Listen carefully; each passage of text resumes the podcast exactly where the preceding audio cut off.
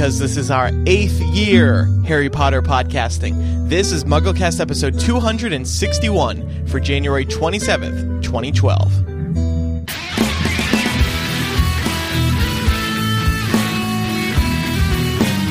This week's podcast is brought to you by Audible.com, the internet's leading provider of audiobooks with more than 100,000 downloadable titles across all types of literature, including fiction, nonfiction, and periodicals.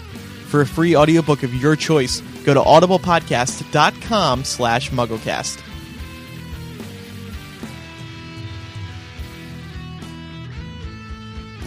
Welcome to MuggleCast episode 261. Eric, Micah, and I are here this week. Hello, gentlemen. Hello. Hello. What do we have on tap for this week, this month, this year, the first episode of 2013? It's You kind of guys tell me. scary, isn't it? The, uh, to think this is our will be our eighth year of podcasting. Yeah. We started way, way back in 2005. It is a long time, Micah. It is. It, what's interesting is is seeing you guys as we podcast here because we're doing it on Google Hangout, which we haven't normally done over the last. How long has Google Hangout even been around? Uh, yeah, yeah, maybe a year or two, but it's only gotten better recently. So Yeah, I, I just find it interesting to see what each of you do as you podcast, what do you notice about me? sipping some coffee or It's pure Alcohol. vodka. It's a nice mug. That's what I was going to say. Um, yeah, it's it's it's cool. But anyway, uh, on this episode, uh, nothing. We're not going to change too much in 2013. I don't think we're going to stick to our uh, normal format. To go through some news, talk a little bit about uh, Harry Potter, uh, new content from Pottermore, and uh, do some fun segments. And we might even bring back a voicemail or two. Wow, bring back from where? Where from two Well, years well, ago? The let's- voicemail. No, no, no. It's been voicemail. longer than that. I was going to say we should really task the listeners with going back in time and seeing if they can tell us the last time we had a voicemail on the show. I would think you could just search the show notes and find uh, because we would probably mark the voicemail segment. That's true. I true. would think. I would think. I'm But gonna do that right now. I'm curious. Let's see. If we had to guess, go around the table. When was the last time we had a voicemail on 2008. this? Would you think? Oh wow, that's a specific year. Would you think that it was before? Did we? We haven't had voicemails since we had David Heyman on the show. Did we? Have we? Yeah, maybe we that have- was maybe that was the last time. Voicemails specifically for him? No, we didn't. But I was saying that was kind of a milestone. But that was two or three years ago. Episode 200. Yep. Um. So. I think Andrew could be on target there, 2008. Well, t- Possible. t- tell us what's in the news today, Micah. We have uh, some updates from the Wizarding World in Japan. Construction finally beginning over there, many, many thousands of miles away from all of us, but we're slowly starting to see things come together. I see one picture here with, with Elmo on the wall outside. I don't know how Elmo ties into Universal Studios necessarily. Uh, weird things happen in Japan. That's all you can. everything is that. randomly uh, connected, I guess, um, in other parts of the globe. But uh, it, the building that we see, I'm not entirely sure what it is um, and, and why it's necessarily associated with the wizarding world, unless it's it's the beginning of the castle uh, being put together. But it looks more just like your regular, your your average um, corporate building. To be honest with you, there's nothing that's there's nothing that really says Harry Potter about it. Well, well, of course. I mean, Micah, you, come on, you're a construction man. It's it's not gonna. They're not gonna build Hogwarts Castle. They're building the structure. Uh, my guess is that's probably the um, the building that the Forbidden Journey will be housed in. And I think that's probably right. it looks just like the other one. So, um, yeah, I mean, Now- and it's supposed to look. It's supposed to be the same exact thing as what's in Orlando right now. So we shouldn't be expecting any surprises or anything. But it'll be interesting to see if they uh, make any areas bigger, because of crowd issues. I know there's been some crowd concerns at Wizarding World Orlando, so that'll be interesting to see if they kind of backtrack on their some original plans. It's funny. I usually think of Asia as having crowd issues normally. Yeah. Well, and I mean, the thing about the small stores, as they argue, is that in the books, they're small. The stores are small. That was kind of designed that way on purpose to make it loyal to the book Right. and and the movies. So yeah, I, I wonder though. You said it's going to be the same as the one in Orlando. Is that including an expansion, or will No. Orlando be the only one that has this new area? my guess is Orlando is going to be the only one with this expansion because because they um because I think Universal Orlando still probably wants the advantage o- over the other parks and uh, you know who knows how how well these other parks are going to do in these different locations. I mean, it's kind of a safe bet that they'll be successful, but we don't know for sure. So, uh, yeah, I think I think you're just going to see that in Orlando. By the way, uh, we were sent on Hypeable some photos of the Orlando expansion, and uh, we were asked to take them down, but they were something. They basically prove that they that they're that they are building Gringotts. We saw the windows and we saw the teller desks. so Oh, there was wow. there was kind of no doubt that uh, Did you see the goblins? no, those have not been constructed yet. Uh, Warwick was not there. He But it was- says th- this park is set to open in late 2014. Is that the same timeline for the park out in Hollywood as well? I think that one's 2015. Hmm. Yeah, because I mean, it, they've barely even started here. There's like nothing, as far as Hmm. I'm aware, uh, and they they have to knock it down a lot of stuff here first. Whereas in Orla- in uh, Orlando and Japan, they didn't. But w- what else is going on in the uh, news? We got an interesting update from Pottermore. They they took us behind the scenes to to really give us insight into how a moment is created. So, you know, as you go through Pottermore, usually uh, you get several chapters per segment, and or or several segments per chapter, I should say, and uh, you get these moments.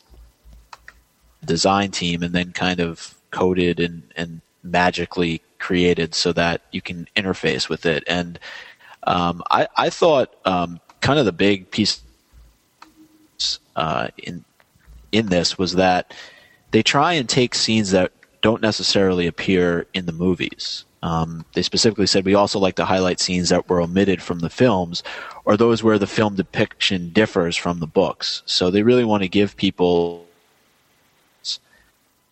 uh, like they wouldn't normally have if they were watching the movies. Yeah, I think that's a really good idea because uh, I think, as I wrote in here, um, it, it's good that they. Uh, it's nice that what Rowling dreamed up finally gets some visual light of day, as I put it, kind of poorly in the post. Um, it because you you you don't see it in the movie, so that's that's nice that they prioritize. Yep. And they should really say that more. Say, hey, join Pottermore and check out these scenes that you didn't get to see in the movies. Yeah, That seems like a selling point to me. I agree with that. I mean, they're all very artistic, and they're fun to look at. So the fact that they weren't specifically in the movies, I mean, I noticed that they even even the scenes that made it completely into the movies from the book, um, you know, they managed to keep it interesting on Pottermore in terms of, you know, the perspective of the moments. I agree with with what you said, Andrew. Though I, I think it would be a great selling point. I think that Yeah. you know a lot of people go to Pottermore, and you know for those who have read the books, you know they're looking for the additional information. And when when they're interfacing with with it, they they tend to get frustrated or get bored because you don't necessarily have that much going on. You know, there'll be there'll be a chapter where you're just clicking and nothing really happens. Maybe you hear a noise here or there, but if you know going in that hey, I'm experiencing a chapter that doesn't appear in the movies and and they took a lot of time and attention and care to detail of creating this, maybe you'll appreciate it a little bit more. Yeah, exactly. Mm-hmm. I wonder if there's going to be a uh, Pottermore Super Bowl commercial. Brought they to want you to by be Sony. everywhere, don't they? Yeah, Right. brought to you by Sony. Yeah, I mean Sony's probably got the money for it. Yeah, they do want to be everywhere. You would think that's kind of uh They should consider that. A logical step. Drop. Uh, they do. Uh, it, there was a story not too uh, long ago. I think it was actually yesterday or the day before about how they're now working together with the uh, the Book of Spells. really? Oh, that's and how right. You, you can now connect spells from that you learn, uh, you know, on the uh, on the PlayStation and and bring them into Pottermore. So I, I guess you can duel with them or or do something to that effect. I didn't really read too much up on it, but Well, I know um, you can connect when you connect your accounts. You can get the wand that you were signed in Pottermore on Book of Spells. Like it'll become your wand in Book of Spells. Which Oh, okay. Oh, cool. I mean, that's some nice integration. Yeah. I wouldn't. Yeah. I wouldn't. I'm. I'm not running out to buy it because of that. But It's funny. I actually got it uh, over the holidays. I got it as a present, and I haven't hooked it up yet. oh, Be no kidding. to uh, to test it out. Micah, if I gave you that gift for Christmas, I would have been calling you by now and been like, "So, what do you think of your book of spells? How's it going?" And I would yeah. be Why haven't you hooked it? You you don't seem very excited. If I mean, it's been a month now. Yeah, since, that's uh, true. You should. Uh, I think you've given up the the present. You should regift, Micah. You know my um, half birthday is ki- actually that's not true. my birthday is coming up soon. Might as well uh, regift if you're not going to plug it in. Well, I'm never playing it. I know for sure now because my PlayStation 3 died the other day. And, What? yeah, it finally died. So I just bought a Blu-ray player. I never play games anyway, so Well, that's fair, but they do have the new white PlayStation 3. Not that I'm advertising for them. Yeah, yeah. I just, I just, I never play video games, so Yeah. I just bought a Blu-ray player. Stick with that. I think I'm missing one of the components. I think that's what it is. You need the, a little. yeah, you need like 30 accessories to play Yeah, Book of exactly. Spells. I just got the Book of Spells itself. I don't. I don't have all the additional. You don't have the wand and the camera and the, the Yeah, what else do you the you 15 million other things that you need need? to And it's, uh, it's like literally four. make it happen. You need the wand, The book. the book, the camera, of course, the PlayStation itself, the game. So it's it's like five elements. Still, Right. I, I would think that the game wouldn't be sold on its own because of it being. Uh, You can get a pack. Take a look. Yeah, I'll have to take a look and see what's in there. I think the only thing that might be missing is the the camera. Uh, So- okay.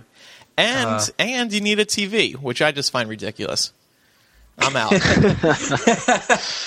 Those are expensive these days. they are.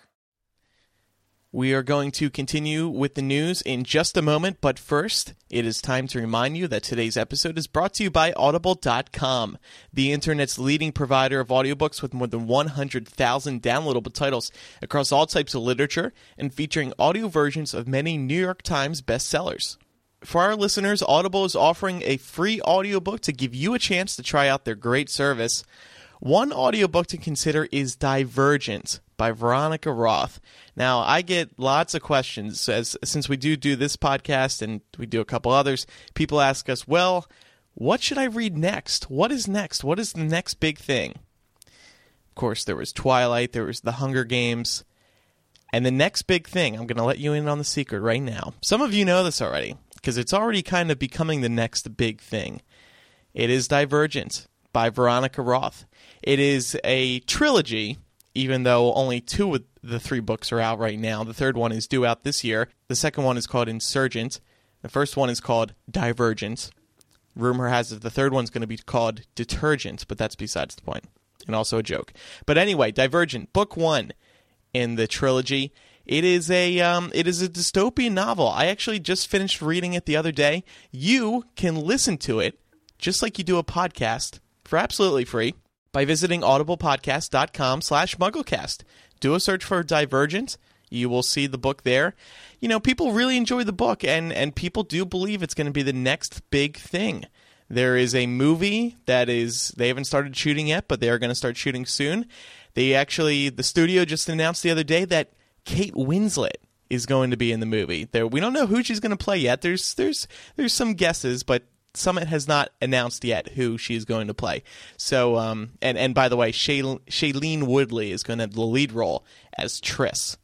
This book follows a girl in the lead in the lead uh, character slot. So again, go to audiblepodcast.com slash mugglecast, type in Divergent, type in Fifty Shades of Grey, type in whatever you want. Whatever book you want to read, visit audiblepodcast.com slash mugglecast. Chances are you're going to find it. They, they have, like I said, over 100,000 downloadable titles and many, many, many books you are going to love listening to, just like you do this podcast, are available there on Audible. And we thank Audible for their support of the show.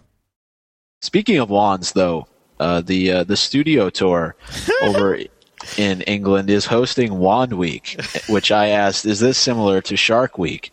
Uh, it seems like they're they're starting to do uh, a lot of themed weeks. They did something with the dark arts not too long ago. It was before Yeah. the holidays, and and I think we can probably expect a lot more of this kind of stuff moving forward, where the studio tour will put things on display or theme, create these theme type weeks that maybe haven't necessarily got the the the attention um, or or there just maybe wasn't space uh, in the studio tour to house some of this stuff so they'll do these cool kinds of features Yeah, it's it's a cool idea. I, I it's definitely great to bring people back, or maybe finally give people a push to come in and experience something. I know Disney this year they're, they're doing a series of limited time magic, and this is what that kind of reminds me of. It's these limited time special things. But really, I mean, a lot of these should be open. A week doesn't seem like enough time. It should be longer. I don't get why it's so so small of a window. Like, yeah, museum exhibits, for example, are usually like a month or two long. I think if they're like a Right. Traveling yeah. exhibition. Wand Week though kind of has a nice ring to it. I mean, I'm surprised they're not selling like annual passes, and I mean that seriously. If if they want people to come back for these different themed events, why don't you do like this special pass that's good for like a year? You know, it's funny. I can't remember who it was, but just the other day in a UStream uh, chat for the Shorty Awards, somebody said that they live near the studio tour and have been like 25 times. They said it was their second home. So whoever it is, whoever that was, um, let us know how Wand Week is. Um, because if I if I went there that often, I'd be looking for something different. I'm sure. It seemed re- really expensive to me. I think I brought up on the last episode that I went to Harry Potter the exhibition in New York City. Um, did I mention that? Oh, the Yep. recent one. Yeah, Yeah, the one that. We, okay, cool. that What was the think? first. Well, I'm trying to remember. Did I did I talk about this last episode? I want. you talked about it a little bit i thought I was just uh, well. I mean, I thought it was. I thought it was all right. I was disappointed they didn't let you take pictures. That was really bugging me. Oh, Especially when I was Yeah. getting sorted. I'm up there on the Great Hall thing with the hat on my head, and you can't even take a picture. Like, come on. Yeah. I'm sub- well, did they take one for you and then No. expect you to buy it? No, they didn't. Oh well, so- well, yeah, they do at the very beginning. Yeah, but but not, not, getting sorted. right. Not getting the sorted. Uh, if And you're getting sorted, that's a special occasion. Not just everybody gets sorted. Yeah. Oh, and by the way, like me, my mom, and brother, we did this like evening tour, and there's just like five of us. And it's like, what's the harm? Come on, Yeah. don't you know I do MuggleCast? Come on, I need this picture of me being sorted. Do you know who I am? Yeah, Do do you you know know, I who I am? it's it's clearly a policy though because I remember when I went um, with a friend back in when, when the exhibition was first in New York, and she tried taking pictures, and, and they went over to her and did the same thing. So uh, I don't understand it though because the studio tour you can take as many pictures as you want. I mean, we see all the pictures that our friends and that, that have posted when they've gone over to to visit. So I, I don't understand what the issue is for the exhibition because they're not really the the original props supposedly. I mean they're, they're they may be original in some sense but they're not as authentic as what you would find at the studio tour. So who cares if people are taking photos of them? I i mean look i can understand if people are going through they're taking a photo of everything that they see but to your point if you're there with five people uh, you know, and you're kind of working your way through, and there's not many people around you, you should be able to take photos of whatever you want. Yeah. I, th- I think it's a fair point considering the studio tour does allow photos for the exhibition to also follow suit. The only thing I can think of is that it might be like terms of the agreement for like displaying those costumes and things. Yeah, that. Yeah, I'm sure it's a probably Maybe, but with Warner Brothers. considering it's like a traveling exhibit and you're not going to be able to see it, you can't just go down the street and it'll always be there. Like you should, I, I just think that photos should be allowed. I don't Mm-hmm. know why they wouldn't be. Yep, it's definitely weird. But uh, some interesting notes that, that came along with this story, and uh, some of them may have touched on before. Uh, but uh, in the first and second films, the wands look quite plain, and this was drastically changed in Prisoner of Azkaban when the wands were given distinctive shapes and carvings reflecting the owner's personality. Obviously, we've heard a lot about this um, from the films over the years that the wands were created specifically for uh, the characters that were using them. Is that? I mean, in the books, you would think that they have some detail, or did J.K. Rowling never? I mean, obviously, she would describe the wands when people first got them, but I would Right. think that the movie versions, what they became, were more what you would expect to find in the actual books. Um, yeah. I wonder if that was Alfonso's touch. Did- That's the thing, is it says during Prisoner of Azkaban, this changed Right. dramatically. Right. And I was like, yeah, of course it did, because he changed everything. um, but that's why Hermione's wand has leaves or like vines up the side of it. I think that's maybe I've already ranted about this on a previous MuggleCast, but suffice to say, I just think that the uh, the wands that they currently sell as being Hermione's wand, Bellatrix's wand, Voldemort's wand, which is a bone. I just don't think it's very realistic in terms of really? Oh, I know- love those. Yeah. Well, if you're like ten year old Voldemort though, and you get the wand, and Ollivander hands you the wand, and it's a skeletal bone, like a Hmm. femur or something, don't you think you're destined to be like this evil, overpowering wizard? Like, do you really Yeah. think like when he was that young? Yeah, well, I just, I mean, like, in terms of purchasing them, it is cool to Oh, be able to see the differences. You know what Yeah. I mean?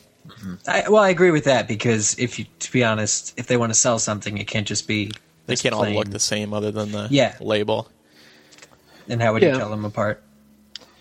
Well, I, I seem to remember a story, probably from a couple of years ago, where they said that J.K. Rowling would actually sit down. I forget if it was with David Heyman or one of the uh, the producers or the director, and, and actually talk through what all of these wands look like uh, and for these specific characters. So, uh, but I don't know, Andrew, if if they ta took on more of the representation of the actors who were playing these characters or the characters themselves. So that might be a, an interesting question to ask. Uh, it also said that 17,000 hand decorated and hand labeled wand boxes filled Ollivander's uh, during filming, and uh, his costume would actually uh, will actually be on display for the first time uh, in front of his store in the studio tour. Uh, so again, tying back to the stuff that hasn't been featured up until this point. He, um, what was I going to say? Oh, uh, i- in the movies, you know how? Oh, where was it? Where, there, someplace. Oh, is it during? The, oh, yeah, yeah. It's it's on this actual studio tour, right? All the wands are on display, and like each one has a name of a person, and they're all crew and cast member names. Do you guys Right. remember hearing that? Yeah, Yeah, I thought that was neat. It is Just because you can fact. you could take your, I mean, you could take your wife, your kids, you know, it's and go show them that your wand is sitting there with your name, you know, in this in this studio tour, which I think is kind of cool. Yeah. Uh, you know, show your family, show your friends, hey, I worked on Harry Potter. Here's What's the proof. that? Yeah, exactly, exactly. So, um, but uh, the final story of the uh, this episode related to news is the fart prank machine or the fart machine prank. why is however this news? How is this news? I didn't put it in. I put it in. I put it in, um, which is probably to be expected. Um, but It's true. the, the the video of this finally really was was released. Well, yeah, I, I actually I do. I don't know how this surfaced. It's off a DVD, obviously, but I don't. It's I don't think it's ever been on the internet until recently. Um, a- And it was on one of the special feature DVDs. I assume it may have been. It may be new on Wizards Collection or something. I have no idea. Um, but it's obvious it was obviously shot during Prisoner Az- Azkaban, and the, the scene where Dan Radcliffe and everybody's sleeping in the Great Hall, and Dumbledore and Snape are talking, and um, and apparently Michael Gambon insart- inserted a fart machine into Michael Gambon into Dan Radcliffe's sleeping bag, and uh, that what ensued was really funny. I'll I'll play a clip really quick. I'll just skip to the good part. bag next to this particular girl that he That's fancied. Alfonso talking. For now, let them sleep. We've just done a take, right? We've just Yeah. finished a take, and it's taken ages to get it. In our dreams, we enter completely our own world. you know, it's completely our own world, and we like to we like to swim in the deepest waters and fly. They had put a fart machine into my sleeping bag, This hall echoes. and Michael Gambon had actually been pressing it during the take. I found out.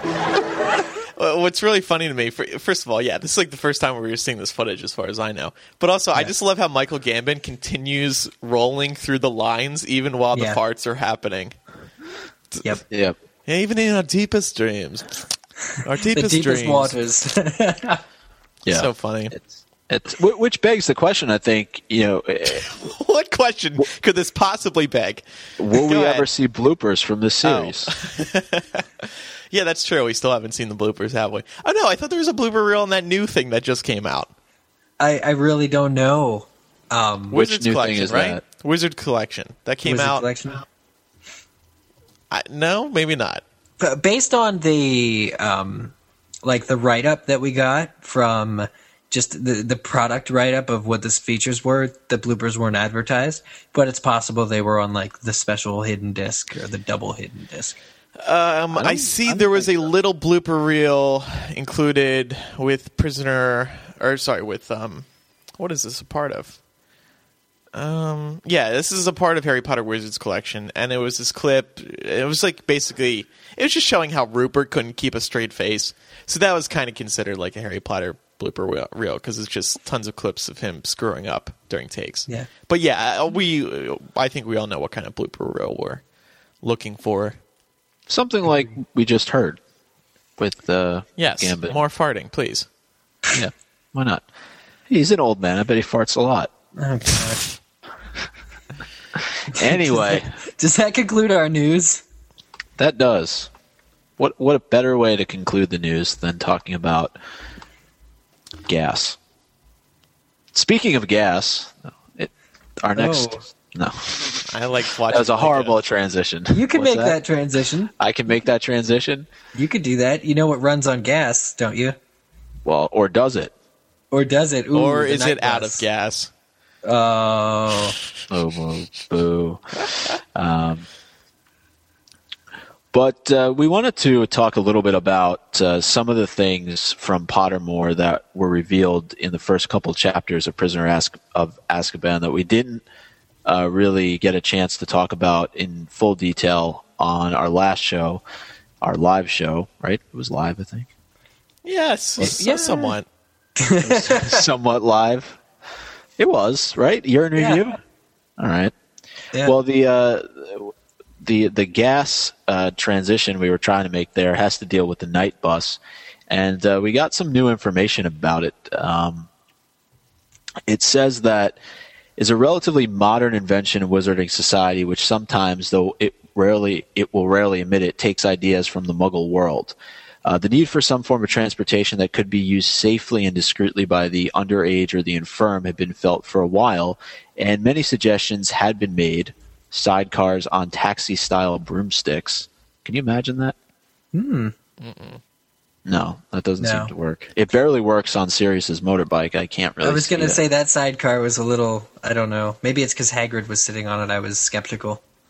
but uh, yeah, I don't think it will work too well on a broomstick. Carrying baskets slung under thestrals. Is that a bit like a stork? That would look weird because if you couldn't see Thestrals, you'd see the basket just hanging off of nothing. That's true. Maybe that's why they decided not to do it. Um, all of all of them vetoed by the ministry. Finally, Minister for Magic Dugald McPhail hit upon the idea of imitating the Muggles' relatively new bus service, and in 1865, the Knight Bus hit the streets. Um, probably literally. She's probably being very literal right there. Now it says it was detested by purebloods uh, because it was seen as a means of Muggle transportation. Um, any surprise that. there? I get that. I see that. No, no surprise. No, I don't think so. I see that. And uh, another piece of insight we got is that the uh, driver and conductor of the Knight Bus in Prisoner of Azkaban are both named after J.K. Rowling's grandfathers, Ernest and Stanley. That's cool. Now that's a surprise. It's a surprise. Just something you never heard before. You know, nobody's going to ask J.K. Rowling in an interview when there are questions like Sirius Black to ask her, well, how'd you come up with the names of the conductor of the Knight Bus? So this is one of those fun facts that I think makes Pottermore a delight. um, but if you guys, honestly though, the question I have is if you guys were J.K. Rowling, you were riding the Knight Bus and you had to name the conductor um, and the driver after your grandfathers, what would the characters' names be? Uh, I don't want to reveal that personal information. Oh, okay. I'll go first then. My my my my um, driver and conductor would be Paul and Albert, Oh. from what I understand. So, uh, Are those Ernest and bus driver names? I don't know. Not as much as Ernest and Stanley, Paul and Albert. Micah, what would You're just be? used to them now. Yeah, uh, that's true. That's very true. Mine would be Fred and Morris. Fred and Morris. Yeah, those are bus driver names. Morris. Mine would be Gunter and something else I can't remember off the top of my head right now. I can't believe Oh, I can't okay. remember it, but Yeah. Know what happens? I had to think really hard about mine. Tom, that's it. Gunter and Tom. Yeah. See? Fred and Tom's Morris. Tom's a, a bus driver's name. Yeah. It's true. But anyway, that was fun.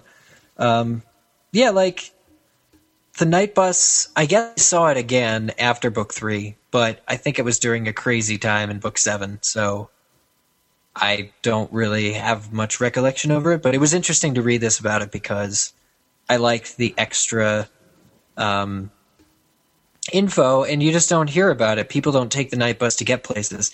Really, only Harry that one time. Um, but things like the Floo Network are just much more preferred, I guess.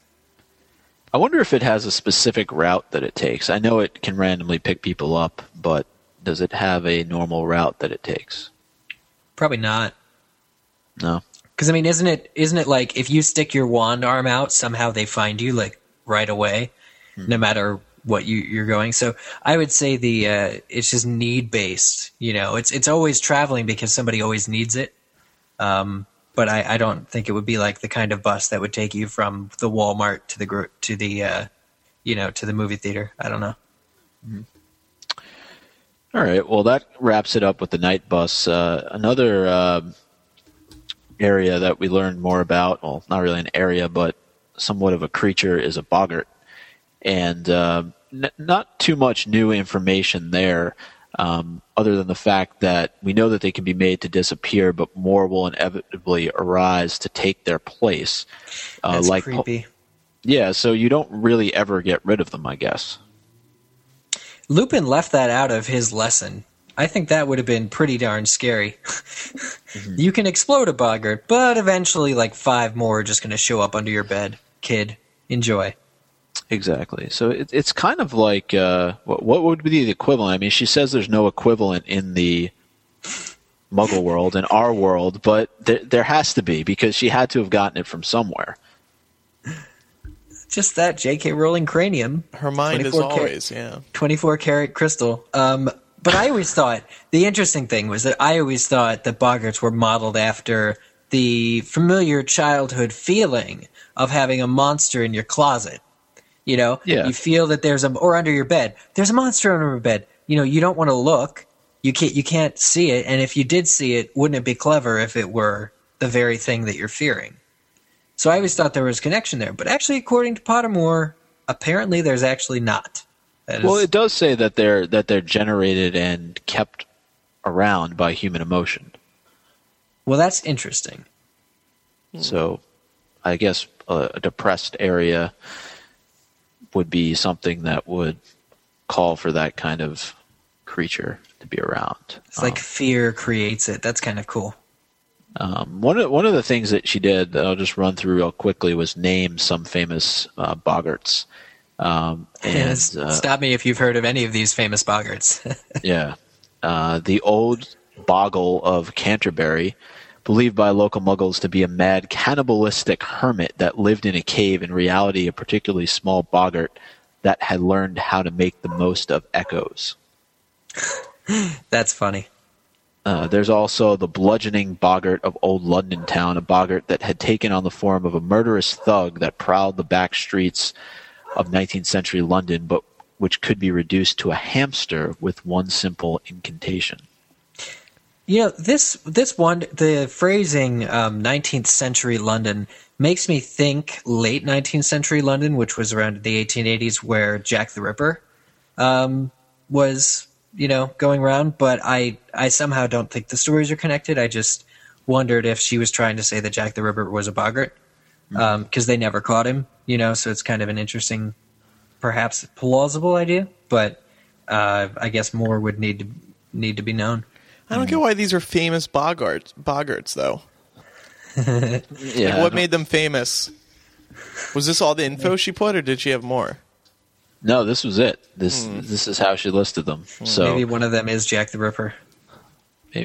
I think it's just that it's people are thinking that they're something that they're really not. Hmm. Um, that they kind of create these, I guess, similar to what we would call old wives' tales. Um, and then uh, the final one that she listed was the screaming bogey of Strathtully, a Scottish boggart that had fed on the fears of local muggles to the point that it had become an elephantine black shadow with glowing white eyes, but which Lyle Lupin of the Ministry of Magic eventually trapped in a matchbox. So that's a real boggart, an actual um, example, I guess, as opposed to the others. Uh, but Lupin, the name Lupin, creeps up Sounds familiar. description. I wonder what the relation is father, mother. Oh, I, I imagine it would be maybe a few generations back. Is Lyle a, is that a male name? Female name? That's a male name. S- spelled that way, it looks more feminine, but I, I'm not an expert, and I think it would probably still be a dude. Mm-hmm. Lyle. So I guess the uh, the question we could ask, and I don't know that this question has ever been asked um, on the show, is what would our boggarts be, and more specifically, what would we use to get rid of them?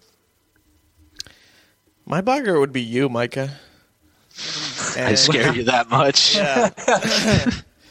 and and and just get, get to to what to to get rid of you. I would. uh It's got to be funny, right? Yeah, Or I, a happy memory. I, I would No, think of all gonna the. I would think of all of Jamie's British jokes, and that would get rid of you. Got it. Uh, I don't know what mine is. You gotta. It's really personal, in- Micah. I don't appreciate these personal questions.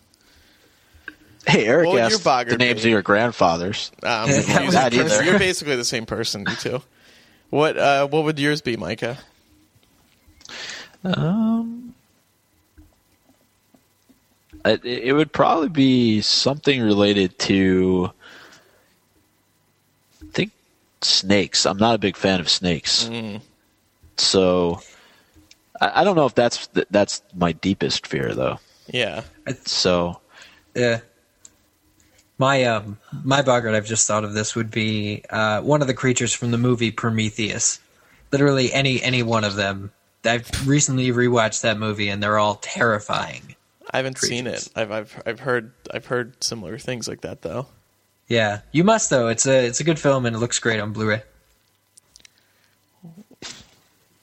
Onward, Mike. so onward. speaking of onward, sounds like something Sir Cadogan would say. Doesn't it? Come on, I'm trying to transition here. Uh, this is good. the last piece of uh, Pottermore information uh, that we didn't really touch on too much on last episode was Sir Cadogan, and uh, we were told that he belonged in Gryffindor House, and he had a wizard father and a witch mother, so he is in fact a pure blood, keeping it keeping it pure. Um, surprising he wasn't in Slytherin then. Um, but interesting, it says that uh, he was supposedly one of the Knights of the Round Table, but a very uh, lesser known one, and uh, that he was actually good buds with Merlin. Who Oh. knew? So Merlin, what the some- show. Yes, he uh, he will uh, That's he will crazy. appear um, occasionally on that show. Yes. So when somebody says Merlin's beard in front of the portrait of Sir Cadogan, he'll be able to describe it in its very uh, down to its very detail.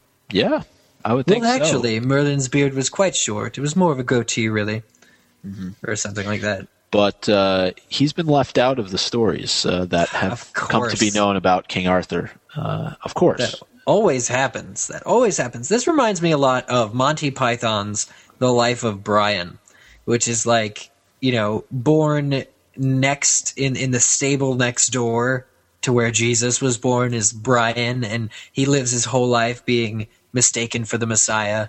And his mother's like, he's no Messiah, he's a very naughty boy. This reminds me of that tale, though, where, you know, you just, a case of mistaken identity or somebody who's really the underdog, uh, you know, throughout life. So, Right.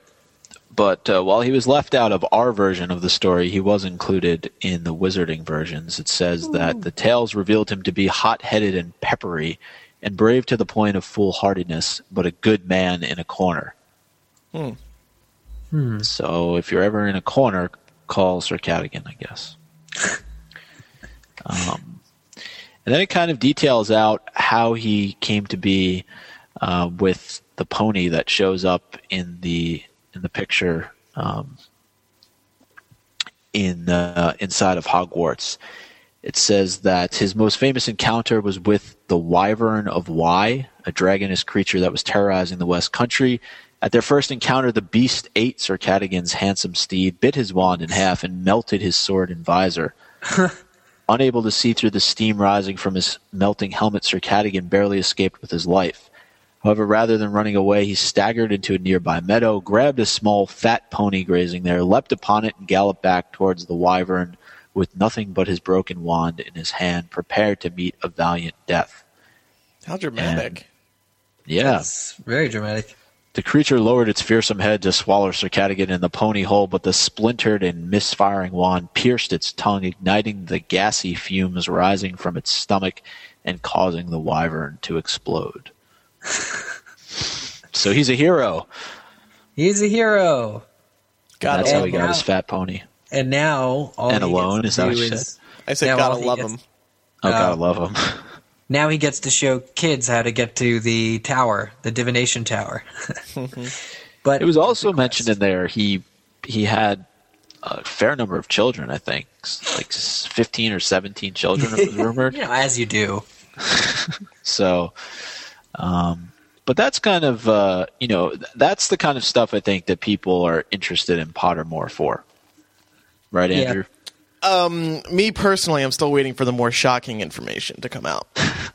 Y- yes, Like Aunt Marge about- is- well, yeah, okay. Let's say not even Aunt Marge admitting she's a lesbian or coming out as a lesbian. Like just something I don't know. It's just more factoids. Uh, Yeah. Do you think this is too like all ages? This content? yeah. I see that. Well, see I that. it's just basic. It's it's not. I think J- J.K. Rowling has to uh, go pull out pull out some true gems. She has to have some real gems that'll rock the fandom. Mm-hmm. Doesn't have to be sexuality claims or anything like that. Can, I'm sure there's something. Anyway, uh, it's time now for a new game here on MuggleCast called Would You Rather.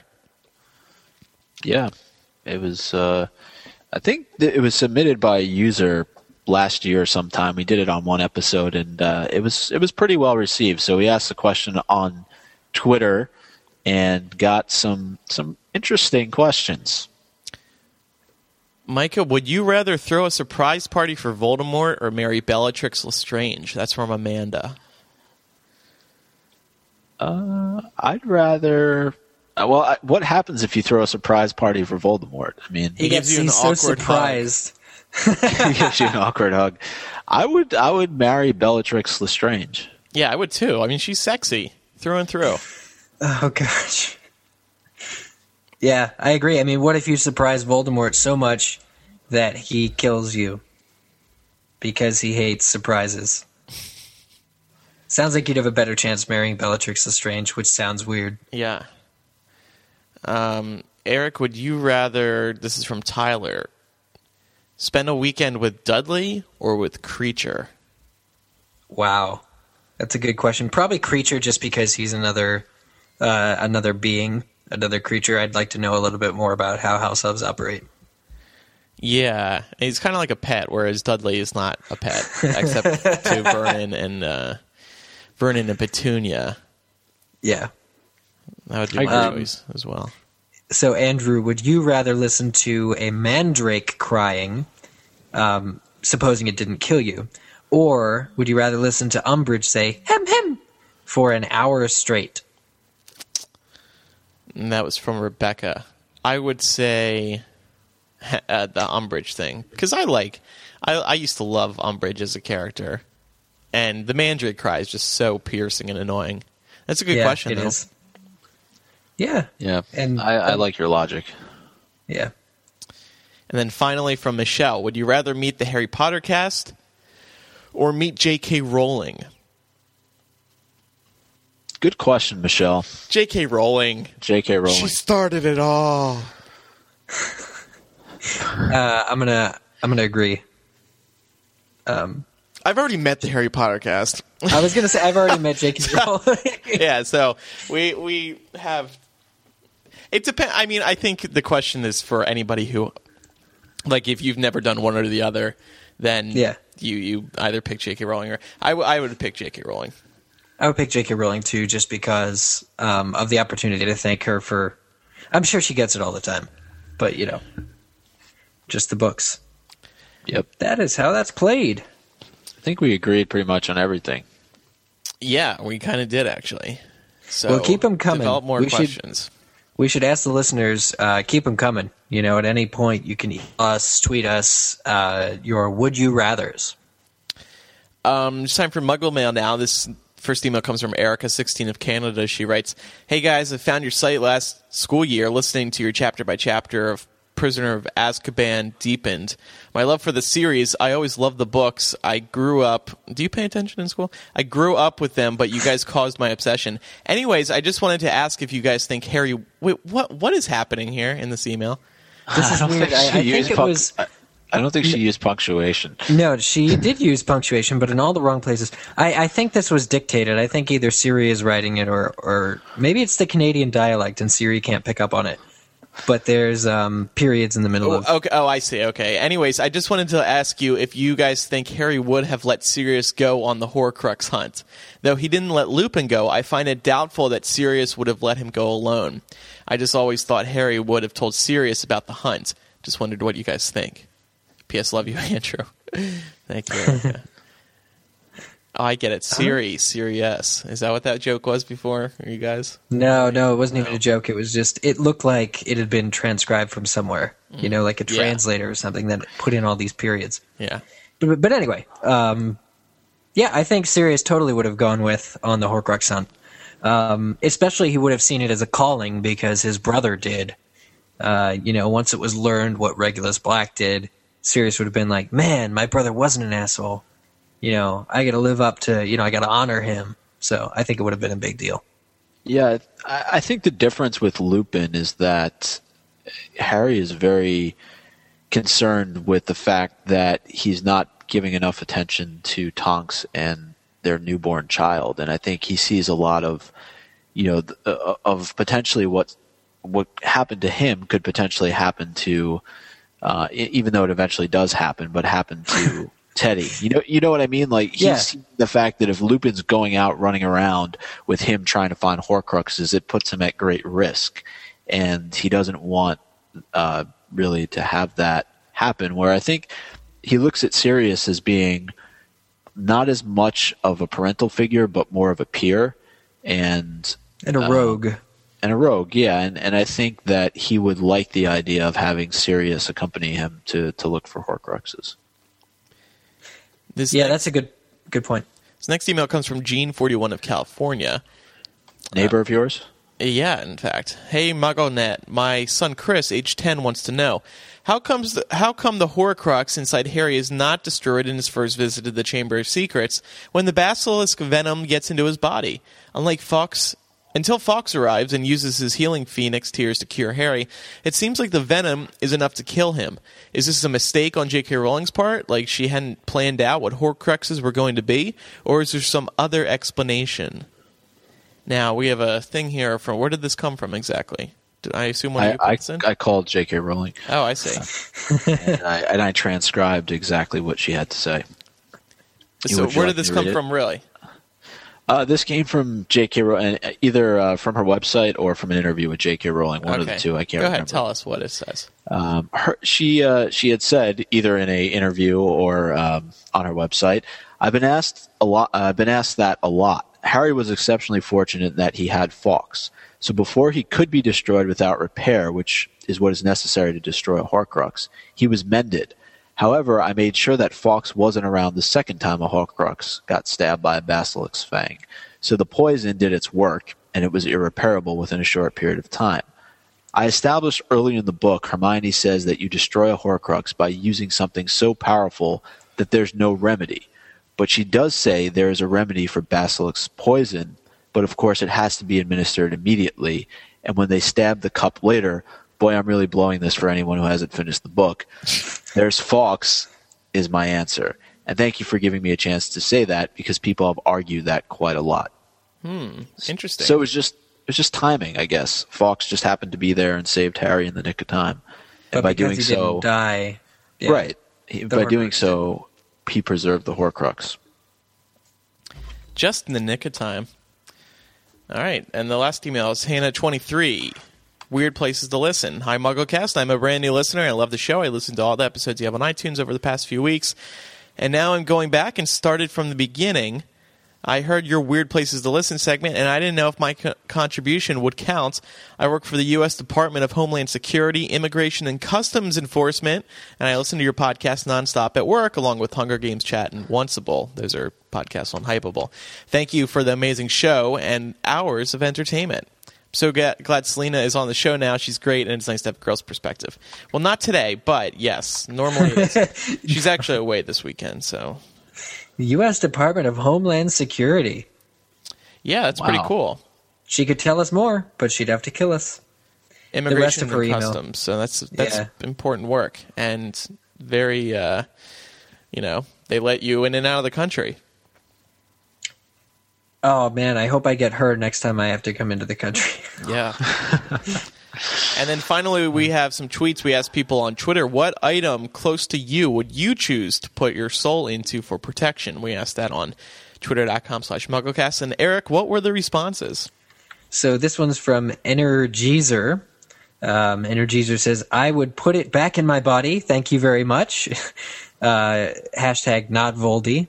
So okay, kind of um, skirted around the Play question. along, Energizer. Play along, Energizer. Um, Paige Kunkel says, "My class ring." Catherine White says, "If I put my soul into my chocolate, what would happen when someone ate it?" Fair question. Uh, Janak, Janakai, Janaki, my guinea pig. Um, just kidding. My Order of the Phoenix book. I mean, I have two copies. What else would I use it for? Uh, Cassidy Tilden says, a slinky. Good luck destroying that. and then Selena participated in our Twitter question. Selena uh, Wilkins says, trick question. It's already in my laptop. So if you ever feel you pour your soul into your computer, there you go. And we actually had a, a very famous Twitter response from Rohan Gotobed, um, who said, A penguin, if one would happen to be waddling around my street. After all, who would hurt a penguin? Excuse my ignorance. Who is Rohan? Was he one of the kids in the He's a young Epilogue? Sirius Black, isn't he? Oh, okay. Yes. Yeah. Uh, How easy is that for his mom, though? I mean, that must be funny every night. What? Oh, go to bed, Rohan. Go to bed. Yeah, but anyway, um, so again, just just reminding people, the question is, uh, what object would you put your soul into? Becca says, "My cat," or no, I scoped it. Becca says, "I'm not telling you that. Then you would find it." Kelly Sorge says, "Like a football." Yeah, a football or a dolphin. Nicole Sorge says, "In my iPod, so it has the company of all my MuggleCast podcasts." Aww. And I'm just going to read a few more. We got so many. Thank you guys for participating. I'm going to read like three more. Taylor Griffin says a track phone. Those things are impossible to destroy. Um, Eminem says chapstick. If I can't find that son of a gun, no one else would be able to. And Jay Lynn, this is probably my favorite one, says the Declaration of Independence. Security will never know what they're really protecting. so Like that. that's fun. Um, so thanks, guys. We'll try and uh, pump out some more Twitter Twitter questions uh, randomly throughout the next couple weeks until our next episode. Okay, well, I believe that is MuggleCast. Oh, it looks, sounds like you want to say something. just about the voicemail. Oh, right, the voicemail. Yeah, okay. So here's the voicemail. Uh, let's listen in. Whoa. Hi, MuggleCast staff. My name is Matthew. I'm calling from Nashville, Tennessee with a question. Now that the series, both literary and film, is complete, I found myself, like many others I'm sure, having a difficult time dealing with the end of it all. Often asking myself, as a true Potter fan, what am I supposed to do now? How am I supposed to just say goodbye to something I enjoyed so much for some 10 years? And furthermore, what is it about the series that has captivated me so? So, Andrew, Eric, Selena, and Micah, how would each of you articulate why Harry Potter has had such a profound effect on your lives? Just what is it about the series that caused it to become such a phenomenon to us all? Thanks for your continued hard work on the podcast. I think it's brilliant, and so all of you. Cheers. That was really deep. Yeah, right? I, I love this because we asked for voicemails just the other day. Uh, I will repeat the hotline in a minute, but um, that was the only one we got so far. And it was just really, I thought, well spoken. Um, you know, asking us about the end. Jeez. Why it's had such a profound effect? Yeah, and what's he supposed to do now? Well, everybody has their own different reasons as to why it has had a profound Yeah. effect. It may be friends. It may just be really connecting with the story. It may be um, uh, it it it giving you uh, uh, inspiration, maybe to write yourself or to, to be a better reader or, or read more. You know, there's lots of different reasons, but I think the general consensus is that it all has to do with the great story that she wrote and the the wonderful characters and uh, the fandom all, that surrounded it as well. There's no one Yeah. answer. Agreed. No, I I agree, and and I think that um, you know, he asked why has it had such a profound effect on him. I mean, I, I don't know that we can answer that question. Uh, only he can answer that question. Look but deep inside yourself. yeah, I I, th- I think it's it ties into everything that you just said, Andrew. I th- I think that you know for a lot of people it was it was growing up with the book series, and and that's kind of a very unique situation, something that I don't think we will probably ever see in our lifetime ever again. Um, to, to have that kind of cultural phenomenon, and I think the fact that you could connect with so many different types of people, regardless of you know all the things that that, that they get listed, whether it's you know gender, religion, you know any kind of background. Um, I think that it, it crossed all sorts of barriers, and and and everybody enjoyed it, with the exception of people like Laura Mallory. But you know, I, I think that anytime you have something like that, you're going to have people try and capitalize negatively in some way. But I, I just think that that's what makes it so different than anything else. And like you said, the friendships, the fact that, you know, all of us met through this and here we are still talking eight years later. And, uh, you know, we've had a, a, a a good ride and, and gotten to go to a lot of places and meet a lot of great people as a result of it. And, um, I, you know, it, I, I don't really know what else to say. I, I think you're right. I think it's different for each person. Uh, now, as to what you do now, share it with somebody else. You can also. Find somebody who hasn't read Harry Potter. Give them the book. I mean, I I, don't know how much of a reader that you are, but you can also read other books as well that you'll find just as perhaps enlightening or exciting or moving, etc. So, Yeah. so what is that voicemail number, Micah or Eric, for people who want to? Yeah, so that voicemail number is uh, area code 323 984 8547. That comes directly to us, and you can leave us any comments at all, any questions, thoughts, theories, as long as it has to do with Harry Potter. We will get it, and we'll play it on the show in a future segment. It just feels really good to have voicemails back, I think, in terms of hearing a fan voice on the show or a listener voice, you know? Yep. So that's that's good. Um, and also a couple of plugs here, you know, along with the the website. I brought up on last month's episode that I've been living a secret life as a weekly podcaster, which is what we used to do with MuggleCast. Um, with this podcast called Hype, it's about to get a different, slight name change, but the podcast is called Hype, and you can visit hypepodcast.com. We do four episodes, three ninety nine a month pop culture stuff, uh, world news stuff, just just you know, life as young adults, that kind of thing. Uh, but and I don't mean that in a corny way. Though that that just sounded corny. Um, We Perhaps talk about talking about uh, the new Star Wars movies. Yeah, yeah, stuff like that, and you know that Manti Manti Te'o thing. I meant to Fiasco. ask you to come on, but we recorded in the morning. Yeah, the the catfishing situation where he got duped. He was living an online relationship that was fake. The girlfriend was fake. So we talked about that stuff like that, just crazy stuff like that, and you know pop culture like Star Wars, like you were saying. So anyway, go to hypepodcast.com. You can listen to a couple samples, and you can also sign up. Yeah, and uh, while while we're plugging, I'll do a quick plug uh, for uh, Game of Owns, specifically because three of the hosts of this podcast, uh, Eric, Selena, myself, along with Zach Louie, uh, do a weekly or thrice weekly, I guess you could say, uh, depending Thrice. on how you want to look at it. Um podcast uh, about the uh, Song of Ice and Fire series. The TV show is coming back on March 31st, so we're gearing up for that. We have a lot of fun with it. We're allowed to use language a little bit more age appropriate uh, than we are on uh, on MuggleCast, uh, so you, you have that to look forward to. If, uh, and obviously, the content is much, much different uh, than what you would see in the Harry Potter series, unless, of course, you're reading fan fiction. So um, check it out, gameofowns.com, Game of Owns on Twitter, Facebook. You, you know the deal. Do you guys see those new pictures that came out yesterday? Yeah. Yeah, oh, 23 high res Game of Thrones photos. totally awesome. Yeah. All right. So uh, visit mugglecast.com. You can uh, click on contact us at the top to send us some muggle mail. You also find um, our Twitter, twitter.com slash mugglecast, facebook.com slash mugglecast, and our fan Tumblr, which is um, mugglecast.tumblr.com. Then you can also. What else can you do? Oh, you go on iTunes, rate and review us. Just go to the iTunes Nothing store. less than five stars is acceptable. Yeah, we don't want your four star reviews. Yeah.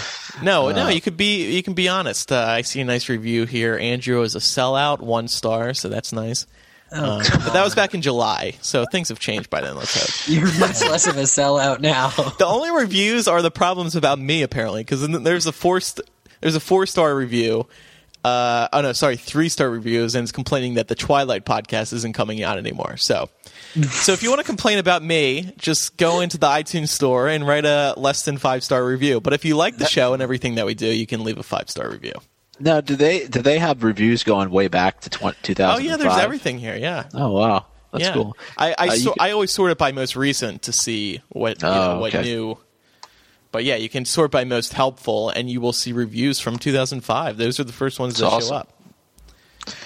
And uh, you can always uh, check out our transcript section. Uh, we do have all of our episodes transcribed. There's a huge library there. I think we're almost up to date, at least through episode 259. So uh, if you want to read uh, what we s- what we say every episode. Um, you know, I, I know that uh, it's been very useful for people who, uh, who for whatever reason, can't download the show uh, or are hearing impaired. Um, they like to be able to go online and uh, read the transcripts of the show.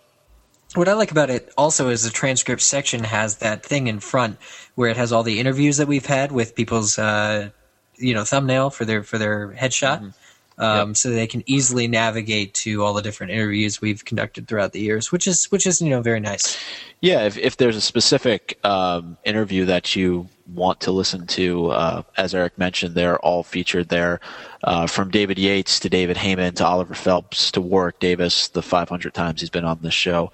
Uh, you know, they're all there, um, and and some of them are are really good. I mean, it's some of our, in in my opinion, some of the best uh, stuff that we've done over the years on the podcast. Um, and uh, something else I always hear is that you know people who don't speak English as a first language um, often will go to the transcripts to help better understand uh, what it is that we're saying.